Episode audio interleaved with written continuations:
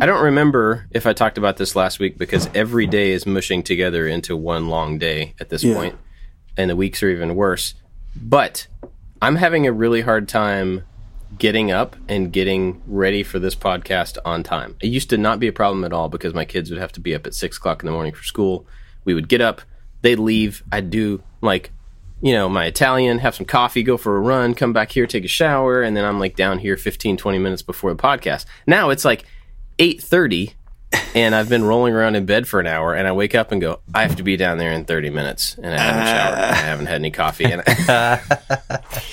Ugh. so that's why I was late this morning. All your mile markers in a day are all gone. Yeah, it's so weird. Yeah. I, overall, the schedule thing doesn't mess with me too much, but getting out of bed in the morning, not having like a a thing that forces me up at a certain time, Yeah. that's the that's the biggest hurdle I'm having with all this right now. for sure. Yeah. How are you guys? Similar. Similar. Similar, Yeah. but different. It's weird. Uh, I mean, like for me, it hasn't changed my schedule too much. There's there's still plenty to do, but just the fact that Kelly only works two or three days a week now, like when she gets to sleep in, it just m- motivates me or unmotivates me to get up out of bed. I'm like, yeah, I want to sleep in too. I want to hang out, and I don't know, just with everybody being home, I'm like, I want to hang out with everybody at home instead of actually getting work done. yeah, I don't have any hard times going into the shop. I could spend it's it's been the struggle between Taylor and I. It's she's like, you can just go to the shop and just never leave. It's just like now is the time for family time. So for the last two days, it was just full time family time. And we, we went over visited a friend nearby just to see if he was okay. He's usually having some problems, but he's doing okay. And uh, but over the whole weekend was just family time, and and it's a little bit of a struggle for me. Like I really do want to be in the shop the whole time, especially since like Friday late afternoon, I started a project. I did. I have to lathe. I'm making a set of stools. I'm making a set of stools for my kitchen, and I'm lathing 16 legs. So they all have to be exactly the same. So Friday late in the afternoon, I made my very first one, and I'm like dying to throw the second one on to try and match it. Uh. so I've been literally waiting like 72 hours to get back in there to try that second leg. It's been driving me crazy. But right after this, I'll do it. somebody tore into me in my comments the other day telling me that I did a lathe project and that lathing, lathe, to lathe is not a verb. And he's been a machinist for like 40 years. Uh, so please use the correct nomenclature, terminology, or whatever when you're, lathing. when you're speaking. So what is it? Is it, is it Turning, Say I it. guess. I don't know.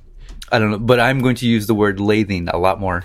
you can't use the the uh, the, the noun lathe as a as an adverb lathing. Apparently, I am. I am not an authority on the matter, so I don't know. I'm going to title my video "Lathing 16 Table Legs." I was. I was just gonna say we should title this podcast "Lathing, Lathing Around." So people replied with like, "You must be fun at parties." So I just let it go, but I thought it was funny because uh, I I purposely like I'll go into something not knowing a, a, a lot about it, and I don't like I don't know what this is called, but we're just gonna dive in and, and do it, and then you know somebody will usually people will correct me in the comments in a nice manner, but sometimes you get the well I've been doing this for so many years and I'm an expert, and well if you're an expert, why are you watching my videos? Touche. On no instructions when we we build Lego sets, and to the uh, the proper people, you, Lego is the plural of Lego. Oh, I've heard this. Yeah. So you never say Legos. But like I grew up saying Legos Yeah. because who cares, right? It makes no. It's a made up word anyway. So just because the people that made it up decided that they wanted the same word to be the plural, whatever. I, it's not a big deal to me. But people correct us all the time. So then now we just kind of lean into it. Nice. We're just like, you know, put emphasis on the S there. Just to- Legos. Uh, Lego. What's- it's funny, it- this podcast wasn't going to be about grammar, but if you notice, there are, as time goes on, words change because people just force them to change, and then you know the, the the grammar Nazis get all upset, but in time, the world catches up, and then that grammar changes. Case in point, last night I was looking at a catalog From it was a the Craftsman magazine from 1955, and it's all home projects. I was thinking of you, Dave. It's got some really good, beautiful pictures in it, and I happened to see a place that says "mail away" for plans to how to build something, and it was in Pennsylvania, but the abbreviation for Pennsylvania was spelled P E N N A. Oh yeah, That's not what it is anymore, is it? Isn't it just P A? Yeah. there- Every every state has two, and you'll see a lot of postcards from Toledo that'll say Toledo, comma O, like they don't use O H. And Wow, that's uh that's being very efficient. Two letters? What are you crazy? We don't Let's have go to that. one there letter. was a moment in time where somebody got a postcard from somebody in Pennsylvania and it said PA, and he wrote them back and said, I've lived in Pennsylvania for a very long time. And the correct abbreviation, I'm a professional Pennsylvanian, and the correct is P E N N A.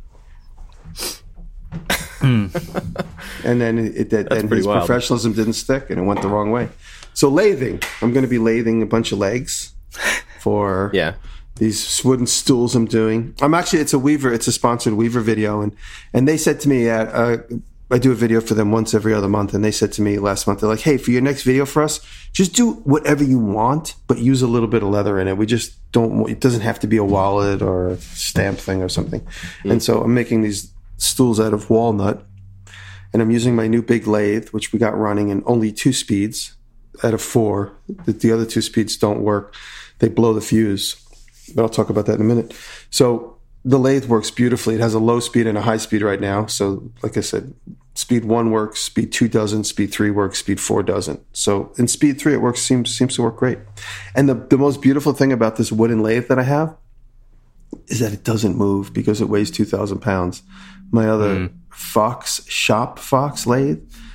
I never bolted it to the ground because I never wanted to identify like a permanent spot for it, but it vibrates, it moves around. I, I go to push on it and it shoves out of the way. So that's why I needed something that was super heavy. And it works great so far. But like I said, I did just the one leg and I'm dying to get into the shop to do the rest. So, so I know there's a bunch of different ways to pattern things on the lathe and co- make copies of stuff. I've never done any of them, but I've seen several different ones. How are you planning to do that many of the same thing by eye? Uh, yeah, straight up old school. I have the the lathe, the chisel rest for this lathe is like 30 inches long because it's this big old industrial machine.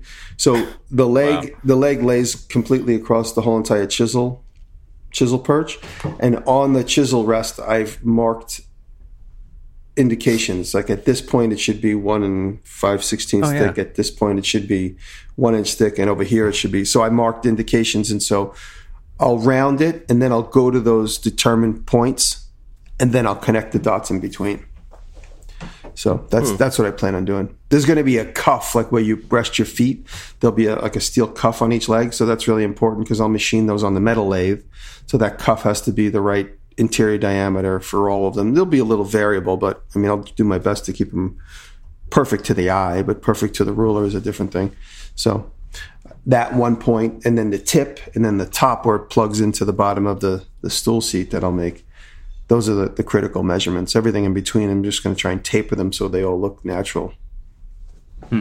I'm sure I'm going to screw it up. Well, I was going to say, I guess as long as you're really only getting four of them, you're focusing on four at a time, getting them as close to each other as possible, and then the next four, you know, they're going to be close enough. Yeah, it's well, like uh, you have to the very first 16 one- legs on one thing. Well, the very first one that I did that I talked about, that is going to be the master. I'll keep that right in front and center every single time. I'll use that as the one that I'll make sure everyone looks just like that one. Instead, because when you start, you know, that's how things mutate. You do the second or third one and you use that as your master, and then you keep going. And then the last Yeah. one looks like a toothpick, and the first one looks like a tree trunk, and you're like, oh, I guess I was not paying attention to my measurements. I drifted a little bit. yeah. That's cool. So it'll be fun. It's a, definitely a good challenge and discipline, and it's it, it is like a Zen exercise and just like really paying attention to what you're doing, making sure. And I I prepared like four extra blanks just for mistakes, so and just to practice a little bit. So it's gonna be it's gonna be fun. I'll be sitting in at the front of that lathe until Wednesday night, getting everything prepared. And That's a lot of lathing. Did, so Uh, Uh, it is, it is. But you know what's good? I'll be really good at lathing by the time I'm done. You'll be an expert. Expert lather. Mm-hmm. And then I could tell somebody, it's not turning, it's lathing. I'm an expert lather, and you don't use the word turning anymore. It's changed. I've made 16 legs. I know a thing or two about lathing. That's right. Go right into it. Well, that's cool. That sounds like a fun way to just focus on something and get a whole lot done. That's cool. Uh, David, what are you up to? What have you been up to? What are you going to be up to this week? Well, I just put out a video uh, where I lathed a couple of plant pots, and I did one on the lathe and one without the lathe, and I thought that was kind of a cool way to to do it. It's a segmented thing, and to get around to not using the lathe, I the the non lathe one I built in sections and bandsawed the outside and drum sand or uh, spindle sanded the inside, and then glued those sections together so it looks like a lathed project and that came out really good. And it's it the last five videos, the view count has been lower, so that doesn't motivate me to go out in the shop because I'm like, what what am I doing wrong? Or now doesn't seem to be a good time to make videos. But this video is completely normal, just slightly maybe slightly above normal, so that's definitely encouraging. So that uh, that's what we put out last week, and then this week, I think my shop is a total disaster right now, and I get so many comments of your shop is so clean. How do you keep your shop so clean? So I might do a little little vlog of like this is what my shop looks like after a project. It's not as clean as you think Oh, it is, yeah. and then we just reset and start over every time we start a new project. So I might shoot that today, and then tomorrow I might start shooting little wiener dog ramps for the couches, something that collapses, can slide underneath the couch, and then maybe springs back up for wiener dogs to get up uh, on and off the couch. Nice. You should make wiener dog ladders. They probably like ladders more than ramps. if I know wiener dogs, yeah, I don't. and you do. So Yeah. yeah, that's uh, that's cool. That's what I'm working on. No, no movement on the uh, go kart. Uh, there there has Lately? there has been. I've been doing. I'm really motivated to work on the go kart. So technically, the first race of the season is May third, um, which probably not going to happen right now in Ohio. We have our mandatory lock in, shutdown, or whatever it's called until May first, and I'm pretty sure that's going to get extended. And um, which is I am all for the the lockdown and staying home. I'm all for that. So, um, but I've been pretending like that is my my deadline to get one of the carts ready. So I, the new cart, I'm not going to race it when it's done. I want to wait until there's an open practice where I can kind of see, make sure everything is going to hold up, and so I've I put that on hold for a little bit, and then on a whim decided to strip down the old one to bare metal and repaint it. And so that's what I've been doing. And a lot of just grinding paint away and then just using rattle can. And it looks it looks like a brand new cart. Like dirt go karts are kind of messy and oily and dirty and and um it looks like a a brand new cart. So uh, that's that's just been my little passion project and over the last week or so just cleaning that up. And i haven't been filming any of that. It's all for for me. But i'm gonna get back to the t- finishing up the the new weld welded one real soon. And uh, maybe we can talk about this on the show but that's been kind of my passion project. And it's like the thing that's motivated me. And i don't know what i'm gonna do with myself when that's done. And so after bob talks about what he's working on maybe we can talk about uh, the the emptiness of completing a pra- passion project.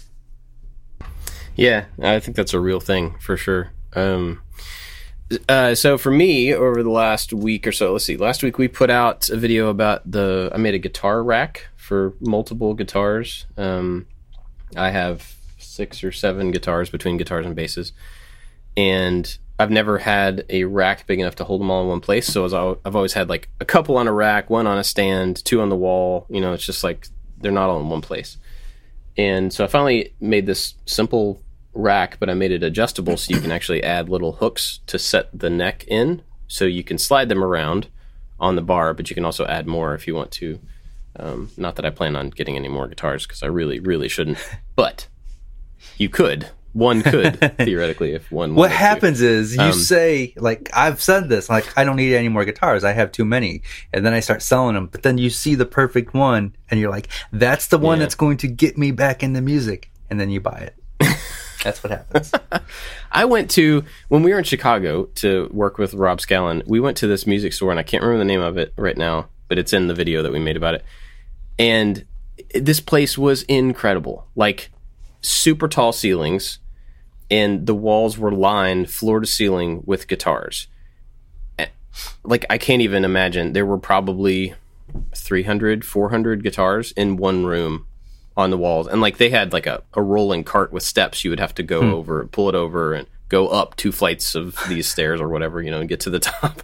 It was so big. And there's a video of it. You can see how big the place was. But it was it was the place that you would find that guitar that you're talking about? That like one oh there's that one i've never seen before. It's got all the right stuff. It's all the right color. It's uh, 19xx whatever year you know. But there were so many of those that I walked in there and I was excited to look at guitars and I was completely Too much. It was too I- much. I don't know. Yeah, there's I don't know 50 strats. I can't tell the difference between them because they're so far away from me. And there's 50 of these and there's 50 of those and I don't want to it was wild. hijack what your your your guitar stuff, but I did a guitar maybe four years ago, and in that video I said, "Now I'm going to." I can't remember if I made that one on the C. No, I did make that one on the CNC, and in the video I said I'm going to make a non-CNC one, and I'm also going to do a video on the finishing. I never did either one of those, and I still get comments every once in a while like, "This guy never put out the video for the other ones," and, and I don't know. So I just never got around to it. There is a um, there's a band. Uh, they're called Local H. I think they're out of Chicago, and they've been around since the the mid '90s. And it's it's a two piece band, and he has his guitar is a guitar and a bass. So he has it's it got six guitar strings on there, but over the top four guitar strings, he has a, a bass pickup that's angled over those strings. And then there are two outputs out of the guitar. There's just the regular guitar output, and then the for the guitar pickup, and then the bass pickup goes out into an octave pedal, and then they go to different amps. And so he's hmm. actually has a guitar and a bass kind of out of the same same thing. And I've always wanted to make that just to just to play around with it. And so that's a potential guitar project for me in the future. And I just totally hijacked what you're doing, but No, but That's cool. Yeah. That that's a good idea. That'd be pretty awesome. Yeah, a lot of people. Every time I've done anything to do with guitar, pro, you know, stuff like, and I have another guitar ish project coming up soon. And every time I do any of that, people are like, "Why don't you ever play your guitar in the video?" I'm like, "Well, it's not relevant at all for to for you to see me play a guitar when the video is about a guitar rack or about finishing a guitar or a you know." And but people always do it, and uh, so I might end up putting a little clip of me playing in one of these upcoming ones just to satiate that. But it's one of those things where, like, you didn't ever make the that one video about making the guitar. People will stay on you about it, and every time you bring up anything to do with music, they're like, "Hey, remember that time you said you were going to do a thing and you didn't do it?" Hey, what about the time I I sent somebody a clip of me playing the trumpet? What happened to that?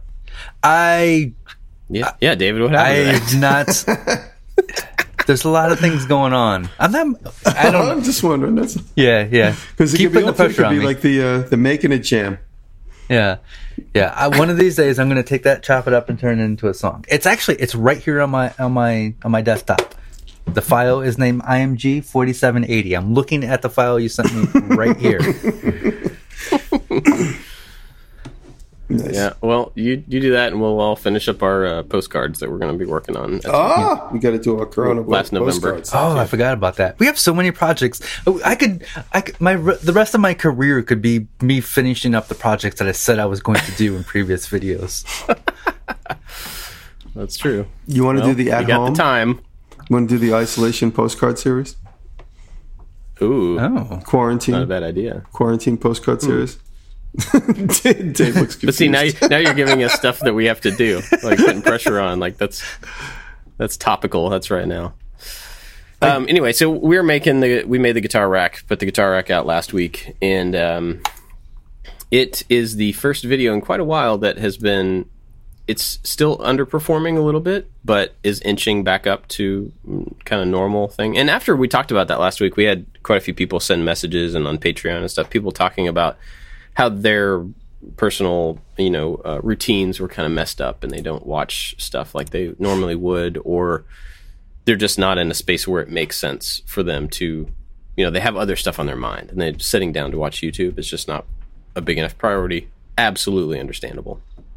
Um, and I don't think any of us were really complaining about th- that stuff. It's just it's an interesting thing to see, right? It's like anecdotal. It's interesting in all of the stuff that's going on. The way that that affects us is we can see it in our views, you know, which is not great, but it's not a huge deal either. Anyway, this video is beginning to uh, go back up closer to normal numbers for us, which is a little encouraging for me. And let's see, this week, I don't know, like I've been trying to kind of knock out projects. Oddly enough, I don't remember if I talked about this last week or not, but shooting videos myself again has internally forced me to scale them down a little bit, which makes them a lot easier to do. And I like I shot two project videos by myself last week, and I never do that ever. Um, but finished two and almost started a third, and finally Friday I was like, you know what? I'll just wait till next week. like I don't need to try to cram in another. one. um, so I've got like multiple things I'm going to be doing this week. Um, and uh, yeah, I don't know. This stuff's going well. It's just still weird working on you know all the stuff at a distance with my team. We have a, a call every morning and kind of catch up with each other and check on each other and talk about who's responsible for what. And we are sending a huge amount of video uh, over the internet. You know, just me getting files to people to edit and stuff, which is kind of crazy, but you know, it's working out. Um, going pretty well. So, David, you brought up a, a topic idea. You want to Yeah. take that and run with it? So the uh, the go kart build has been uh, we'll call it a passion project. I didn't know it was going to turn into that, but that's what it's been. It's something I've been working on for a few months over the winter, just slowly, not filming it. Just when uh, when the inspiration strikes or when there's time, I'll, I'll go out there and I'll start welding it together. And um, it's coming out so much better than I thought that I, it's really exciting and it's something I think about constantly. And it's going to be over soon, maybe in the next month or two. And there's going to be this this emptiness. I don't know, like I, the excitement to go out into the shop and to work on something. I, it, feels like that's not going to be there, and so part of me doesn't want to finish it. Maybe like I'm all I'll always want to add something or do something to it and i don't want to take it out onto the track to mess up its its beautiful pristine state um so i just want to and i know bob you've had the arcade build. That was a big thing that you did a few years ago. And you took your time doing that and then you're doing that with the r2d2 build. Like when those are over do you have this weird emptiness feeling inside you I mean, for me, I I did at the arcade because that was that seemed like a at that point in my life that seemed like a thing that like I, why in the world would I have an arcade machine? Like no human has that in their house. That doesn't make any sense. Why would you spend the time or the money or space to do that? And so it seemed like an impossibility. And then when it was done, it was like, okay, uh, now what? You know, it was that exactly what you're talking about. I felt that, but I think one good thing about what we do is that we have this churn, this like constant idea churn that where things are coming in and we're organizing the ideas of like which one makes the most sense right now and which one's priority and which one do I have the materials for and which one do I have the design for. We're constantly like juggling all that stuff, the details around projects, multiple projects at one time. And so that made it easier for me to not feel like, well, I guess I'm done, you know, because I had other mm-hmm. stuff like in line but there was kind of like a uh, a holy grail kind of empty grail thing that was like there needs to be another whatever. And then r2d2 became that for me because it was nobody would ever do that. Like it's totally unrealistic. It's incredibly expensive. It's a huge amount of time. It's what are you going to do with it when you're done? You know it became this other thing and then somehow i got started on it. And I think I'm part of the reason R2D2 is taking so long is because I'm hitting that thing that you're talking about, where I'm I've made a lot of progress on it. I can see that it looks like R2D2. It's over my shoulder. I can see it, but if I keep going at the same pace as I started, it's going to be done. Then what? You know? Right. And so there's part of me that's like, well, it's it's at a pretty good place. I can just like back off of it for a while and and do this other stuff. And in the meantime of you know, it waiting, it being half done, I'm like, well, we got the farm, which then opens up a whole bunch of other projects, potential long term things. I'm like, well, I, would love to build an A frame out there someday. That's going to be a huge passion project, kind of, you know, multiple year time investment kind of thing. And then, well, if I have the space out there in the barn, like I should get a car to work on. Mm. Someday, you know, mm-hmm. not anytime soon. But it, so I think it's a combination of for me, it's like as I'm see the end of one coming, I start looking for another holy grail kind of totally unrealistic thing to put in the queue so that there's something out there to kind of look towards. And I think once I start to get the design for the A frame and start to figure out the cost and the actual realistic stuff around getting it started, then I'm going to be like impatient to start that, which means I have to finish R2D2.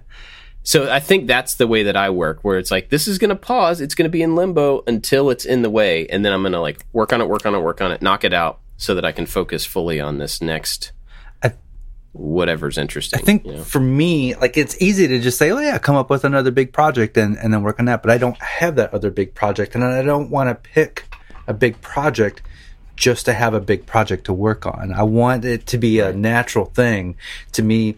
Like the I didn't six months ago, I didn't know I was going to do this go kart build. I didn't even care about racing six months ago. So it was just a thing that happened, and I got really interested and involved in it. And so I'm just going to let that next project just happen. So I am excited mm-hmm. to do it.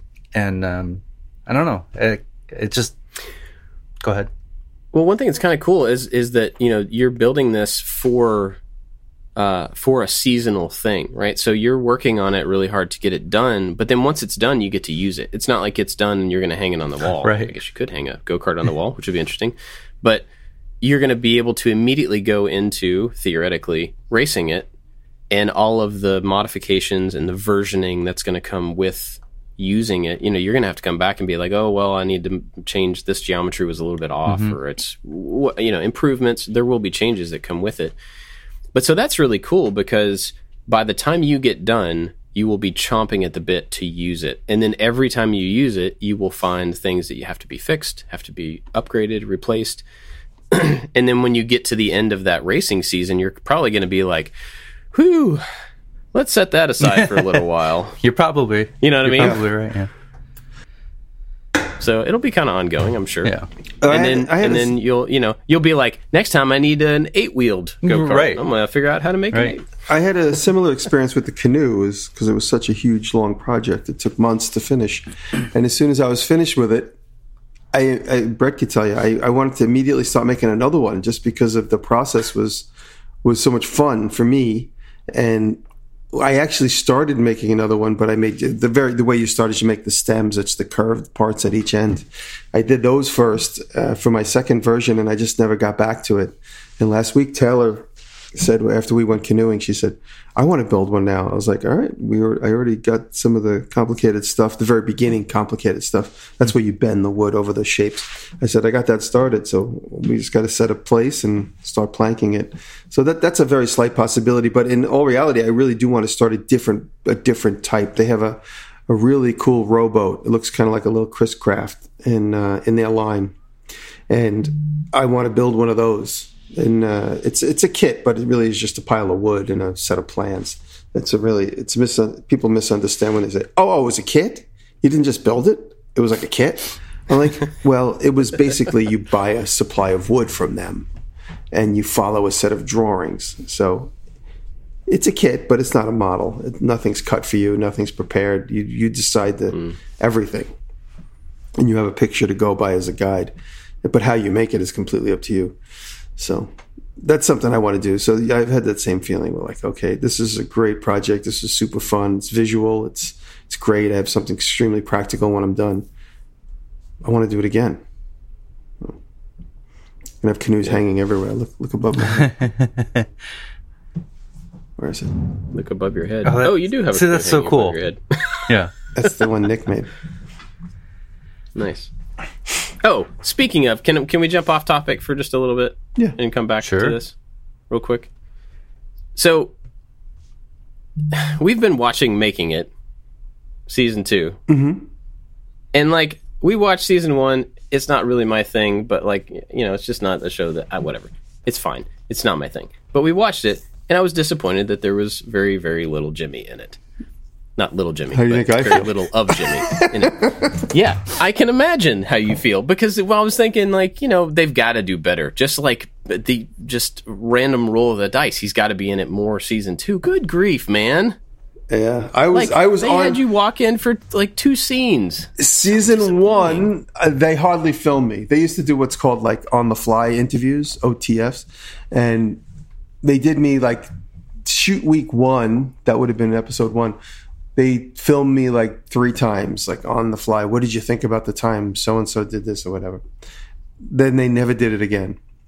And I was like, okay. And then they, I was in like a lot of action shots working, but I was never in any pivotal things. Like they thought everybody was going to be running to the workshop season one constantly, and nobody came to the workshop. Every once in a while, there were like two people that used the workshop, and that was it. And everybody just stayed at their desk with hot glue and staple guns.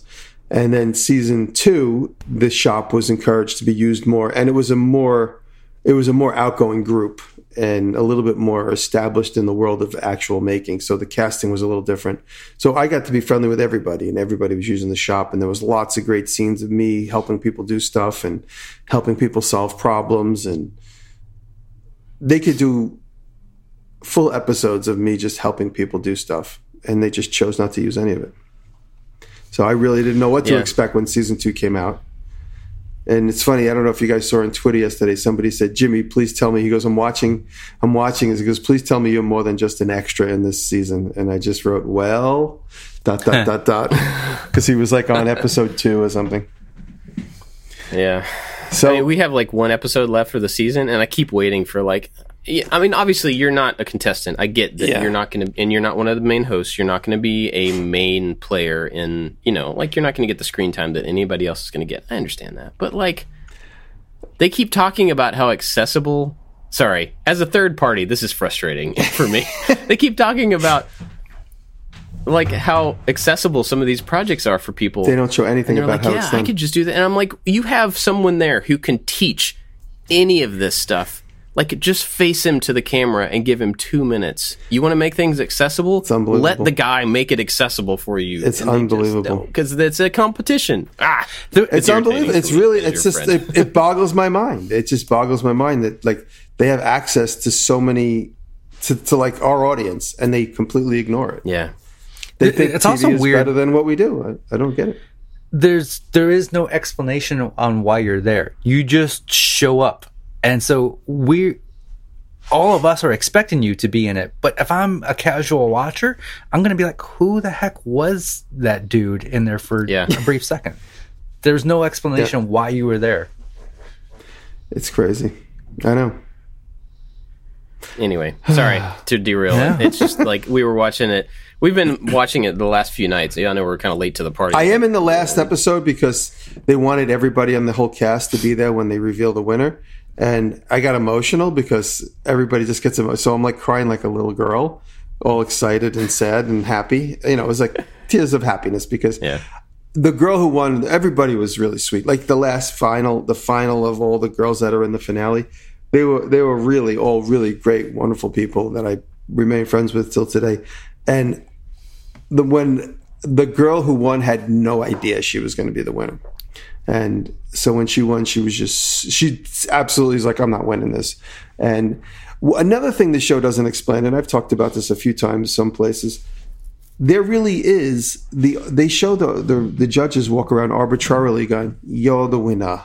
You're the winner. They never actually show there is a real judging process. They have hmm. clipboards with checking things. So, like, if you check these certain requirements, there is a like, okay, why did that person win? That doesn't look like they won, but they met all these other requirements that are on this like 20 uh, criterias that they try to choose. And so sometimes the judging is guided by the criteria and not necessarily what you emotionally think is the winner. I would love to see. And they never, ex- and they don't explain that. They don't show that at all. They just like, you win. And like, why?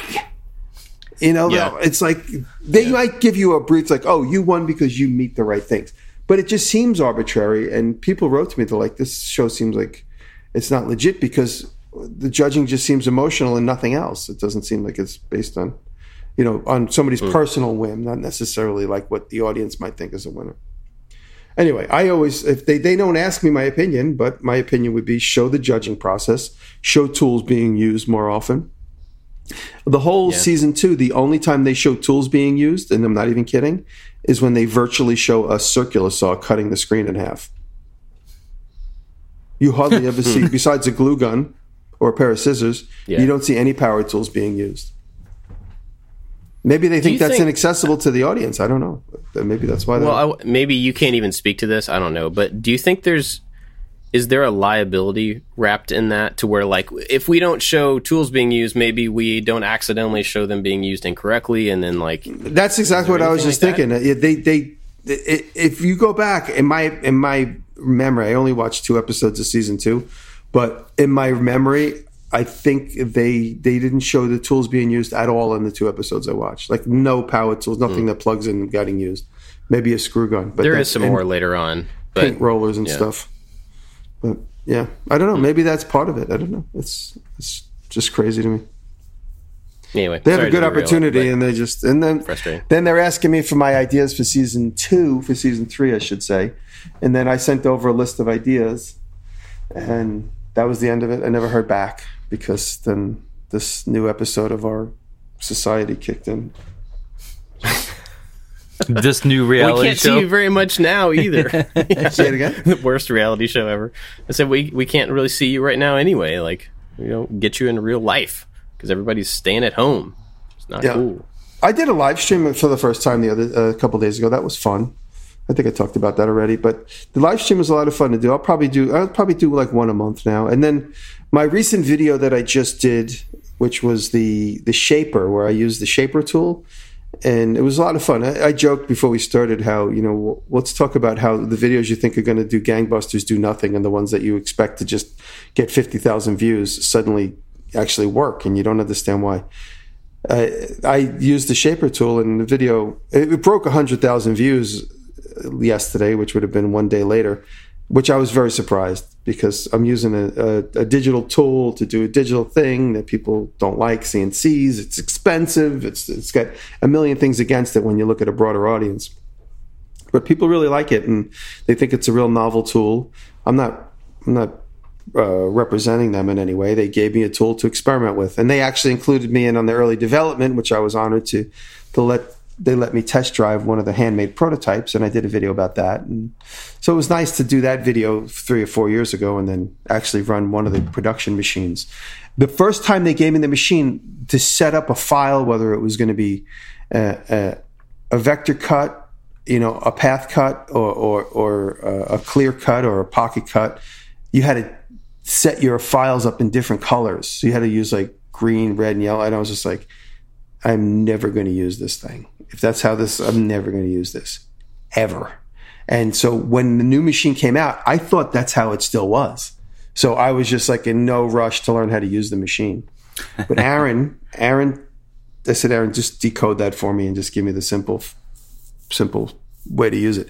And so he did. And, and there's a whole new interface on the machine, completely flushed out, really works well.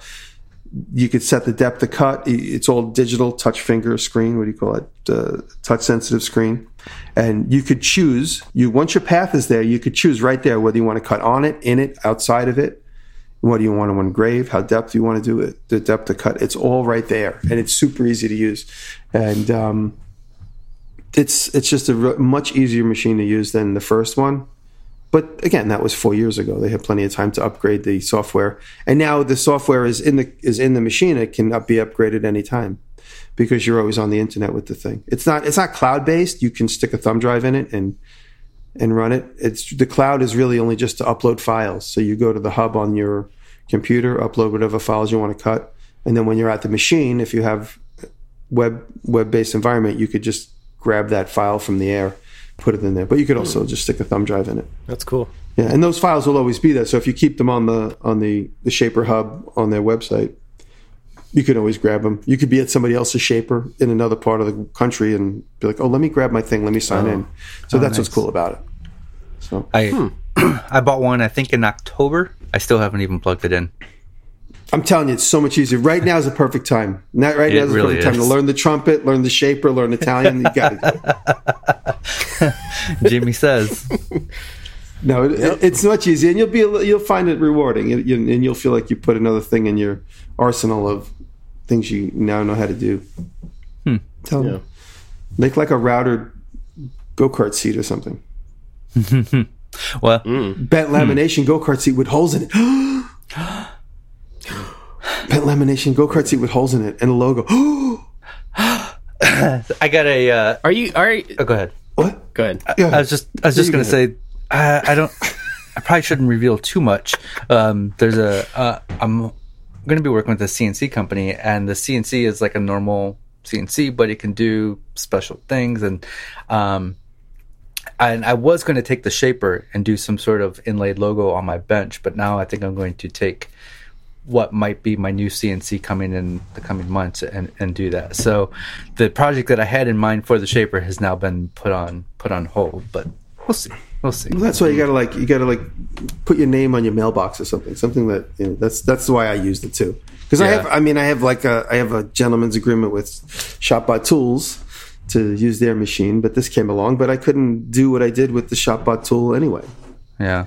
I uh Yeah. I I bought the shaper so I could use it whenever when I want to or not use it when I want to. And so that's Yeah. the reason um I got it. And my thought is I'm going to use it to add a decoration. Like I'll still make a Mm-hmm. box or whatever the way I want to make it or a desk or whatever. And then this could be the thing like since I have this tool, I can do this crazy fancy thing to finalize the piece to make it my own, you know. And so it, it won't take away from the video for the people who dislike the digital tools. Yeah, Yeah.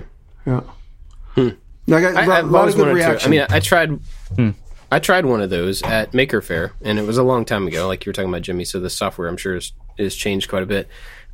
I've never been able to figure out a justification for myself to get one because of what you just said, David. Like adding a decoration on at the end of something is like a good, valid way to use that. That doesn't lean on it too heavily. It's like, and and I don't do that much decoration.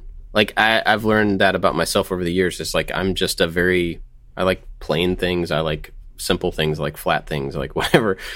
And so I can't justify getting something like that for the decoration purpose, uh, even though that's a perfectly good way to do it. It just doesn't fit like how I work. Um, it- but it's interesting to think about.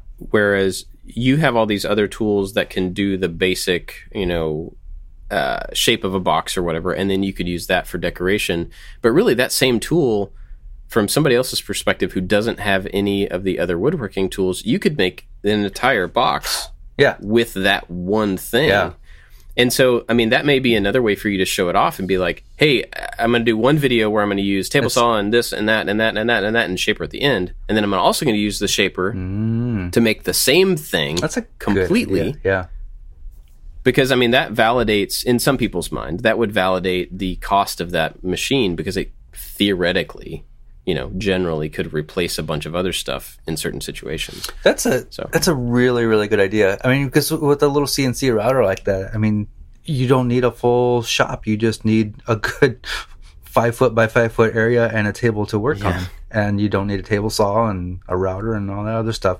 I know. Um, once I do turn it on, I need to update the software because the I know the newer software can do box joints and everything like that. And there's this like you can flip boards up on its side and it'll cut the joints for you. And so there's a lot of cool things that you can do with it. Yeah, and it seems like they're actively updating the software for new capabilities and features. So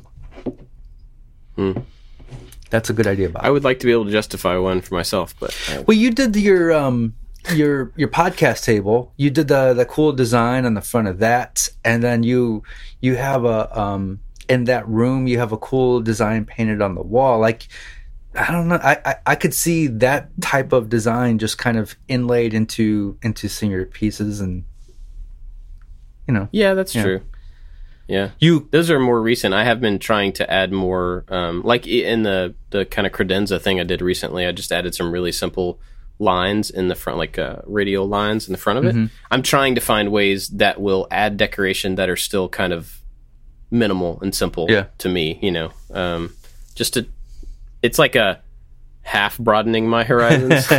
it's like and then uh I'm not really going out, but you know, how easy like you have your little um your little mobile cart i think for your sewing machine and maybe you have like a little Mm-hmm. leather craft area like what if you had not typical drawers but just like a big wood slab that came out and had all these pockets just cnc'd out of it you know like like this is Mm. a quick way to make a drawer this is just two by fours glued together so it's an inch and a half thick that i just cnc'd pockets in there you know That's a good idea. Yeah, that's true.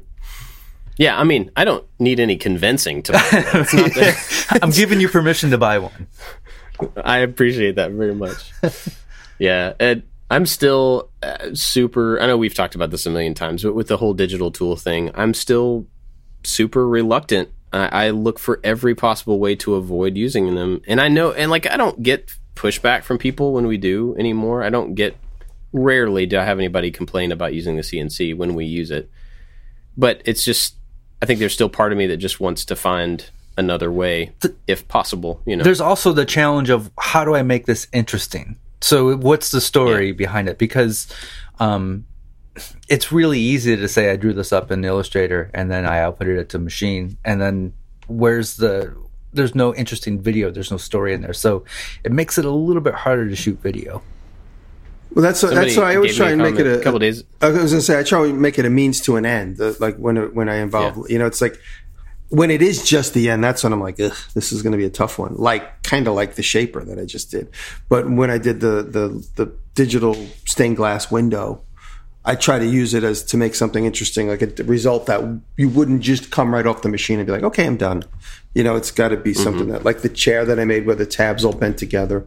You know, just I'm always trying to think of like the ta-da moment that's a little bit mm. different than you would expect when it comes off the machine. I think that's a good point. Is is it there? It's a step in a process, not the process, mm-hmm. because I think that's what a lot of people think digital tools are. They are the entire process, and I guess they can be. A lot of times they are. but yeah, it's not super interesting to me. Somebody left me a comment the other day and said, "I wish you would 3D print more." I was just like, "Really? Like, what a weird." I I don't know. Like, that didn't even make sense to me. You wish I, you want to see videos of my 3D printers running? I don't understand. You have a the- live camera like, going. Where's the draw there? Where's yeah? It, I don't know. So I mean, anytime we use 3D printing, it's like we all here have the tendency to like, oh well, we could just print it.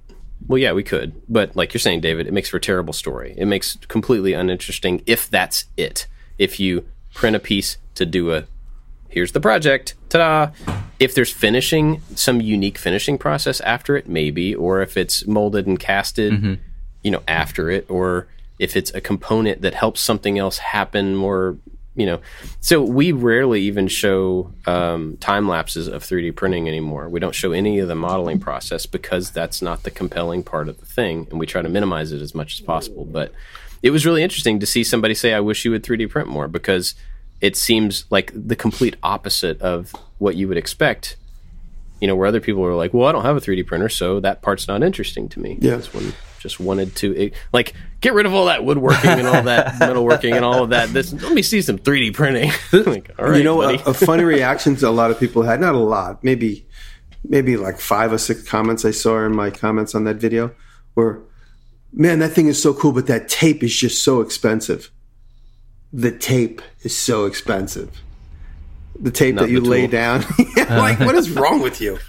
That's like saying, I love that car, man, but having to put gas in it just costs too much money, man. it's a consumable that you can probably photocopy and probably do exactly the same thing. You, mm, I don't think you can because I don't think you can. because it is. Uh, it looks like dominoes. There is no repeating pattern on the dominoes. Oh, really? Yeah. So Well, they, they developed a some special piece of software to be able to make a, a an in, I'm air quoting infinite length of tape that has no repeating pattern in it because they wanted to be able to just continually create this stuff to be used by everybody on every machine forever. And so they had to write a whole deal to be able to just generate that pattern. No kidding. I didn't know that. Yep. That's pretty cool. But the, Anyway. the, the point is, is the tape. You could save it if you want. I mean, you could lay it down and pull it back up gently. I mean, it doesn't. It's not like. It's kind of like.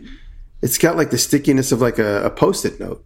But I mean, if you want it to be that crazy. The other thing too is in the video I described, I show how you could reuse the environment infinite number of times. So that board that I made, I made a video, uh, I made a board in my video that, and Sean that I met at WorkbenchCon gave me the idea. He's like, you could make a board that you can cut through the pattern. So for instance, your logo. Oh. you can Oh, always yeah. cut through that and you could just reuse that board over and over and over again. So I'll just hang it on the wall. When I want to apply a logo somewhere, you pull it up, the, the, the camera on the, the origin or the shaper reads that environment and goes right to it. You don't even have to when select it. I was when I was trying the machine in at Maker Faire, and this was probably three or four years ago. I don't remember; it was a long time. But I was asking them about that, about you know using the tape again or transferring the layout, and you know he was saying that it has to be exactly like you would have to move the board, like you're talking about, not take the tape up and put it down somewhere because it wouldn't be exactly relative to each other. But his example was, um, if you wanted to oh, I can't remember how he said it now, but basically he was like, if you wanted to make an arcade, a, a small arcade machine or something, you could cut out the shape and then take that template that you cut out the piece, lay it on the side of this van right here, and glue it in place, and then cut that same shape out of the side of the van. And obviously you wouldn't do that, but the idea of that being able to take a horizontal template that you've made and then just anywhere in the world on any surface, no matter if it's vertical or whatever, just like plop it on and recut the thing. Like that, in my mind, was the biggest.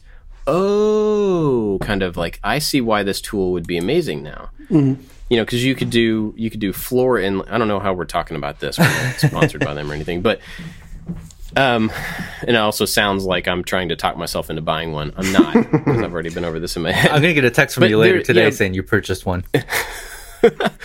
being able to make a template like you're talking about and then drop it onto a hardwood floor or drop it into a you know a wall that's existing or a door that's already in place like some different surface that you can't get a traditional CNC onto um, I, I think that's one of the things that really like opened my eyes to like I see why this is cool now. It's not just that it's handheld; it's that it you can you can really use it in a bunch of different places that wouldn't ever be possible otherwise. One of the um, Anyway, one of the appealing things to me is I don't use a CNC a lot, but when I do, uh, but when I in, in my past, there's always been a certain amount of error. I've not uh, set my zero right or my height or something, and I messed up a piece. And there's something about holding the machine and knowing exactly where it's going to carve makes me feel a little bit better like I'm not going to ruin this project. I wouldn't want to take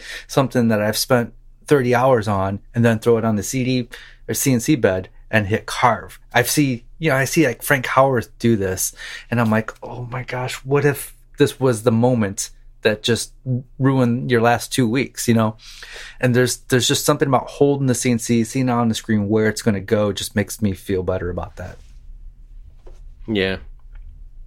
Yeah, it seems pretty cool. Anyway, um you guys got anything else on this No, stuff? Random conversation that we ended up in?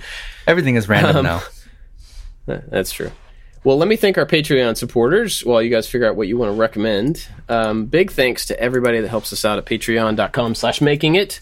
We are really grateful for all of you, uh, especially our top supporters, Corey Ward, Works by Solo, Chad from Mancrafting, Maker and Training, Funkiss, Artistic Creations, Blondie Hacks, You Can Make This Too, Odin Leather Goods, Jenny and Davis, and Albers Woodworks.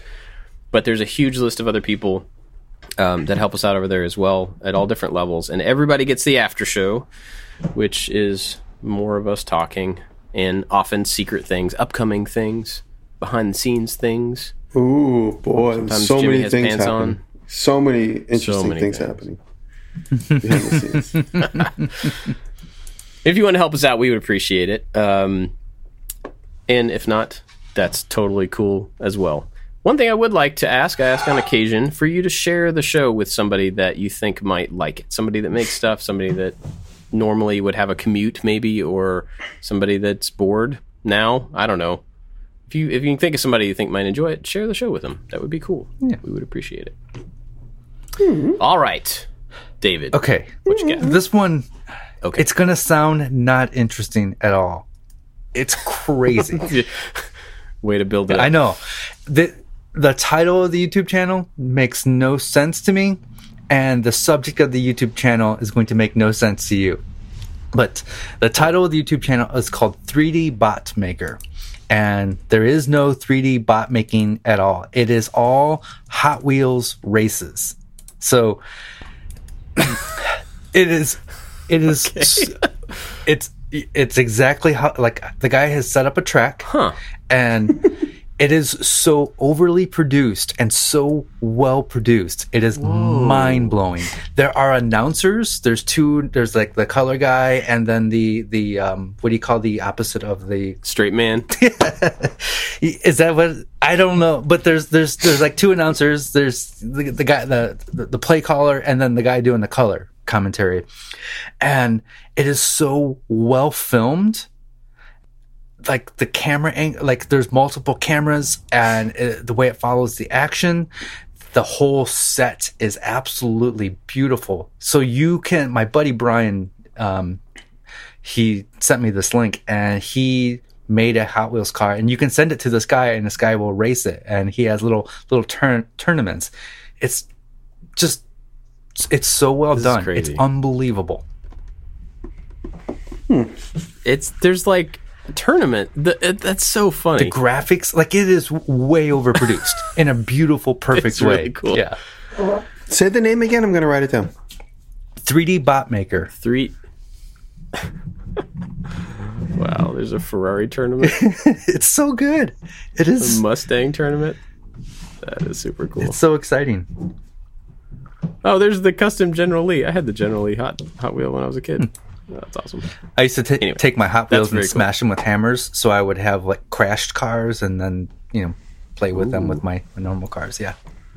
I had one Hot Wheel that had no, I had two of them, and they had a crash like thing built into them to where the hood would flip over, and so you could flip it to where it was normal, and then when it ran into Oh, yeah. something, the hood section would flip over, or the doors would flip around and it would crash. I had the Skeletor from He Man with the with the chest where you punched it in the oh, chest. Oh, yeah. yeah. yep. You guys remember? This is you guys are too young for this. Remember SSPs where you pull a ripcord from the big wheel in the middle? You remember that though, right? There's a big I remember I had flywheel. some you, ripcord tools. you pull a plastic ripcord and the Oh, yeah. flywheel would spin. You'd put it down and it would shoot across the room. Yeah. I had the, I had the one, the Evil Knievel like jumper thing, Look, the thing that jumped over Snake River Canyon. But they had the SSPs that would hit each other. You'd jam them into each other, and all the parts would fly off them. they had like impact zones in the Oh. nose, and it would le- release all the body panels.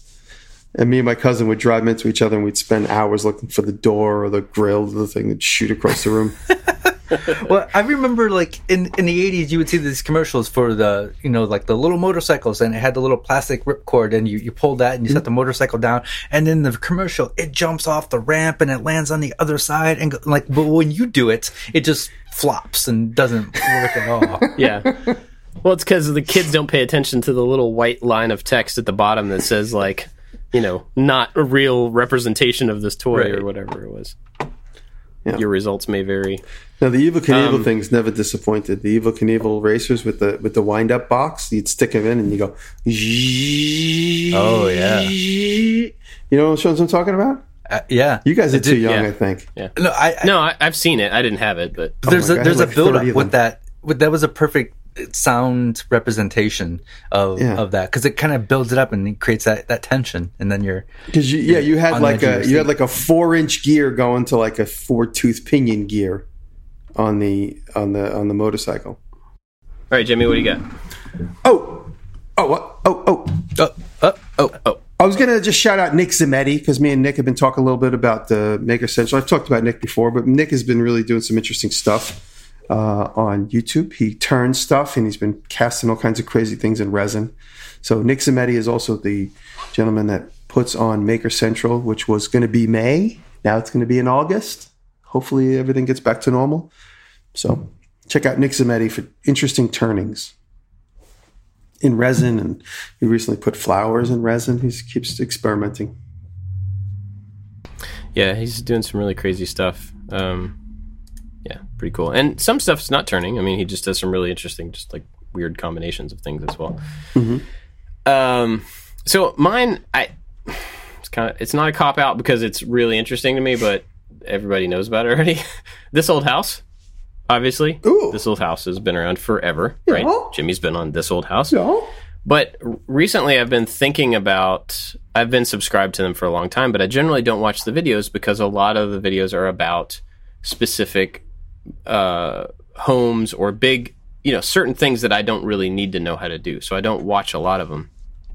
Recently, a few of them have come up that have been just uh, m- tangentially connected to things that I want to do and uh, like future project type things. So I've been watching more of the little, like there was one recently on how to run power to a shed underground, and so the guy just walked through the process of like expanding your your box and then you know how to dig a trench, how to run the line, at what depth, and you know build up a new put in a new box at the. It was it not super detailed, not like you would know absolutely everything you needed to know but it gave me the general concept of it enough and reminded me of a few things that I had to make sure to look into to get the code stuff right, you know. And eh, so I watched one of those and then I ended up watching a couple more the next few nights cuz now they're popping up in my feed more. and I just I don't know, I guess I forget at how useful a lot of the their smaller videos are to just homeowners and to people that want to make little improvements or how all of these little pieces that they're doing can be combined together into some of their bigger projects, into their home renovations and all that stuff. So, you know, just don't forget that this old house has small, useful videos as well as the big, grand renovation type stuff, which is crazy to watch. Like, especially watching their Instagram, all the stuff that they go through to to change those houses and the amount of work that goes into them. Man, not so. Anyway, Yeah. that's what I got. Yeah. Ask This Old House is good for a lot of resources. Yeah. Uh, you guys got anything else? That's it. Apparently not. Okay. Well, I hope everybody listening is. I'm gonna go well. lathing. I'm gonna go lathing. Go go go lathing. He's he's chomping at the bit to go lathing. I'm making Uh, that thanks a word for listening, everybody, from now Thank on. and uh, hope that that you are well. Stay well, and uh, we'll Keep see you busy. soon. Keep it. Keep your hands and your mind busy. It's important. Love you. See you guys. Later.